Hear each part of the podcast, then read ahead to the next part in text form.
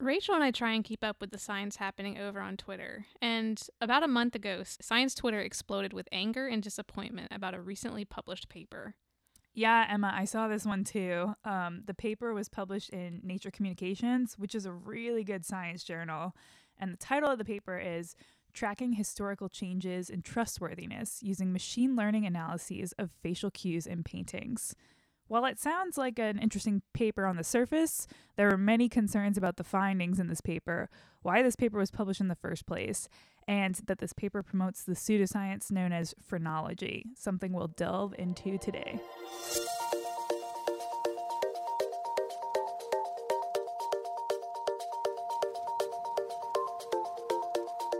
The goal of this paper was to unpack how the concept of trustworthiness has changed over time to do this, the researchers looked at curated art pieces from the National Portrait Gallery and the Web Gallery of Art.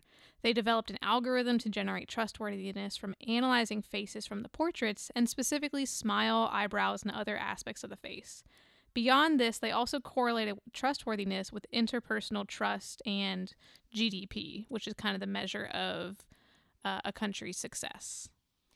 Hmm. Okay, this is interesting, but how do they define trustworthiness? When I think of someone being trustworthy, I think of it more of like a character trait and not something that's necessarily quantifiable, especially based on facial expressions. Also, I can't believe I have to say this, but just because somebody might look trustworthy based off your cultural and societal standards, this means absolutely nothing. I mean, look at Ted Bundy, for instance. He was attractive, kind, charming, while all the same time being one of the nation's most prolific serial killers. I don't really understand what the authors are trying to accomplish here. In the paper, they talk about history and how over time people have become more tolerant and that certain spatial characteristics like a smiling mouth and wider eyes are considered cues of trustworthiness.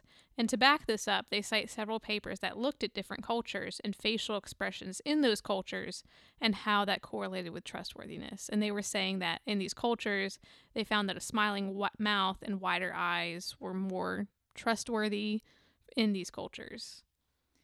They also mentioned that they're looking at art as cultural artifacts of what people were thinking about at the time because they aim to uncover how trustworthiness has changed from the 1500s to 2000. So you may be nodding your head along so far and thinking, well, this sounds interesting and potentially insightful. However, the sort of thinking underlying this paper is very close to the field of phrenology, which, from a Google definition, is the study of the head and face as a supposed indication of character and mental abilities. Phrenology is considered a pseudoscience, but it began in 1796 by a German physician, Franz Joseph Gall. He argued that the brain was the organ of the mind and that the size of certain areas of the brain or skull indicated the strength of these brain areas. Since he couldn't actually, you know, you, you can't reach out and touch someone's brain, he would measure people's skulls. Gall's inspiration for this idea came from an observation he made as a schoolboy in the classroom. He noticed that students with large protruding eyes were better at memorization tasks, and thus he deduced that there must be an organ related to verbal memory behind those big eyes. From there, he expanded this idea of brain organs to other regions and connected those other regions with other behaviors and personality traits. Gall would measure the size of bumps on people's skulls and predict an individual's character from that. Some things he would predict were humor, affection, cautiousness, and wonder. And there are many other traits that he also classified. Phrenology boomed in America in the 1820s. It was something that was built on coincidence. I kind of think of phrenology of how modern horoscopes work. In both horoscopes and some phrenological diagnoses, there's always a scrap of truth or coincidence that led, led the patient or reader to think, wow, this is so accurate and describes me. Besides the scrap of truth, Americans clung to phrenology because it promoted an ideal of perfection that could be reached. Gall promoted different exercises to build up certain areas of the brain. For the lower classes, this was attractive because it helped them feel like they could reach up into the higher classes by doing something proactive. Absolutely. I mean, this idea that you had the power to change and sculpt your personality through these exercises, you can see how this would be really appealing to people, especially in America. An article in The Atlantic described phrenology as the toolbox to the American dream. In 1888, the Encyclopedia Britannica debunked phrenology, pointing to many coincidences that happened by chance and how the phrenologists held on to these coincidences but failed to explain the inconsistencies or tried to rationalize them away. Also, how there is basically no research backing any of this up. I mean, how can you predict someone's character traits based on their brain shape? In the show notes, we have a link to some phrenology charts so you can see just what kind of madness this was. There are charts for different ears and qualities associated with ear shape. There's charts for a reliable husband versus an unreliable husband, and even charts for a good kind of head shape and a bad kind of head shape. I guarantee you that you've seen versions of this chart before. Um, when I looked at some of those links, it was kind of chilling to know that I've seen these schematics hundreds of times. Not hundreds, you know. I've seen these schematics a bunch of times, but I never really knew what it represented. One of the scary things about the study of phrenology was how it was used to justify racist practices and racism. In Gall's book, he shows examples of white and Native American heads and cites the differences in head shape leading to differences in mental capacity. This ultimately gave support to racist views against Native Americans. The quote unquote evidence from Gall provided support to Andrew Jackson, who justified his Indian removal policies, saying that Indians couldn't survive in the midst of another superior race. Even when you look at the phrenology pictures, you can see how European faces are considered normal, and Asian, African, and Indian faces don't fit in with what is considered normal. It's really tragic. And like it or not, there are echoes of phrenology in our so- in our society even today, even in the language that we speak. Ever heard the term highbrow and well-rounded? That comes from phrenology? Yeah, I mean, if you think about the term well rounded in the context of phrenology, this would mean that none of your little personality bumps are, t- are sticking out too far and they're all even. Phrenology was a really big deal in America. I mean, famous, well respected individuals such as the writers Ralph Emerson, Walt Whitman, and Mark Twain were believers and even mentioned phrenology in some of their writings. There was even a scientific journal of phrenology. And not everything Gall touted was totally wrong. True, many modern day psychological beliefs align with his theories, including his idea that the brain is the center of cognition and emotions, and the brain was compartmentalized into different areas with specialized functions. Yes, we obviously understand that there are parts of the brain for physiological functions like breathing, vision, and language, but even for emotions and personality, this can be true. And many people would point to the mysterious case of Phineas Gage to support this. Phineas Gage was a railway worker in 1848 who unfortunately was impaled by an iron bar which passed straight through his skull. It entered under his cheekbone and exited through the top of his skull. Miraculously, he lived through this injury, but after the accident, his personality changed. He was previously a gentle and responsible person, but afterwards he became violent, argumentative, and unreliable. While neuroscientists accredited the change to injury of his prefrontal cortex, phrenologists at the time insisted that he had suffered damage in the neighborhood of benevolence and front part of veneration.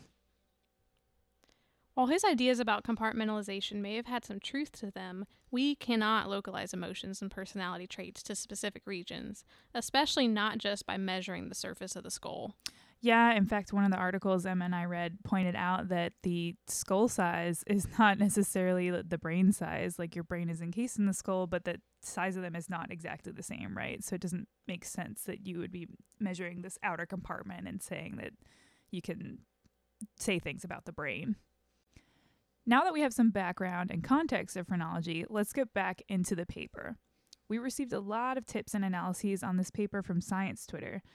There are plenty of discussions that we appreciated, and especially about the historical and art context, because those are not our fields. Just a note, we're not going to delve deeply into how they developed this algorithm, but they did develop it based off of previous work. Interestingly, according to Twitter, this previous work has been called into question as well, so it's worth noting as we proceed. But we're also not computer scientists, so our knowledge of how this algorithm works is limited, and we acknowledge that. The algorithm is the most important part of the paper, and they did train this algorithm on other databases that have been used for trustworthiness research, as well as testing their data on Google images of man or woman, because normally faces of women are associated with less aggression and more trustworthiness than men's. They saw that their algorithm performed well in both of those datasets. One of the most important points to make about this paper is that there were no art historians listed as authors on the paper. This means that a paper about art history did not have experts of art history weighing in on how the study was conducted or how to interpret the results. Conversations on Twitter really harped on this point because having an art historian on the paper would have avoided some of the other issues that the paper brings up. One large issue in terms of art history was that the two portrait galleries where the pictures came from were curated, meaning that these galleries weren't just a collection of a bunch of random paintings that represented the 500 um, years the paper looked at. They were likely from a certain class of people and chosen for different art reasons. Furthermore, people that got their pictures painted from the 1500s to 2000 were likely very wealthy people who could afford the expense. This means that the paper is biased to looking at trustworthiness in the upper classes. This isn't bad necessarily, but this paper makes it seem representative of attitudes and traditions from 1500 to 2000 from all people, not just wealthy people.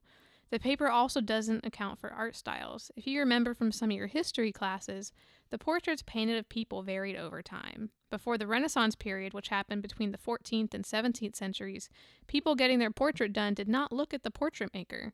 But after the Renaissance, they started looking at the painter, and this could potentially bias the algorithm.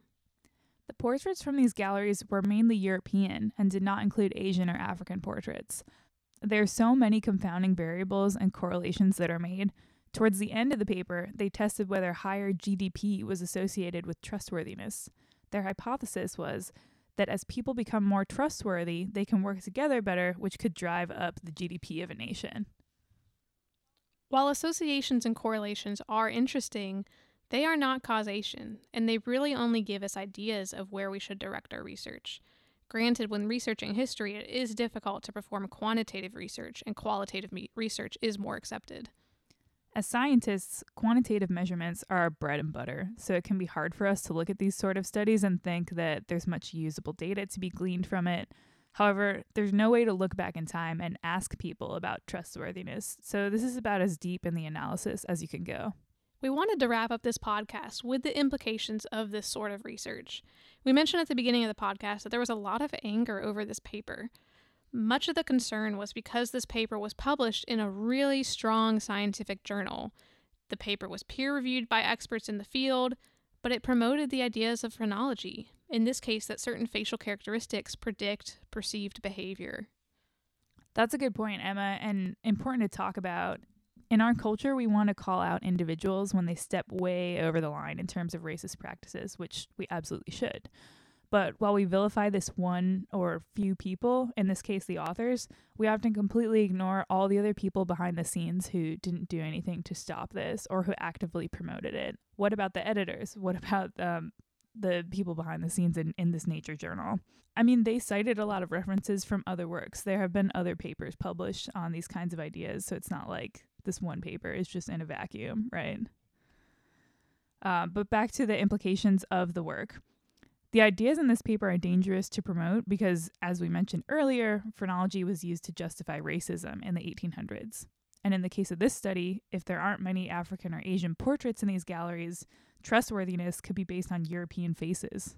In another part of the paper, they did use their algorithm to look at selfies from different places in the world, specifically Bangkok, Berlin, London, Moscow, New York, and Sao Paulo.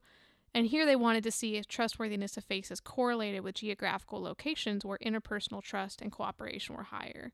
However, the question they addressed in this part of the paper is completely separate from the portraits they analyzed, but the same algorithm was used.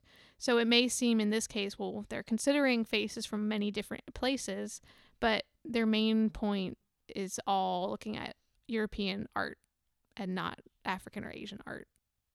Yeah, it's interesting that their algorithms seem to detect trustworthiness in different cultures for the selfie part of the paper, but the databases they trained the algorithm on were mostly European or American, with some Brazilian as well, but not African or Asian.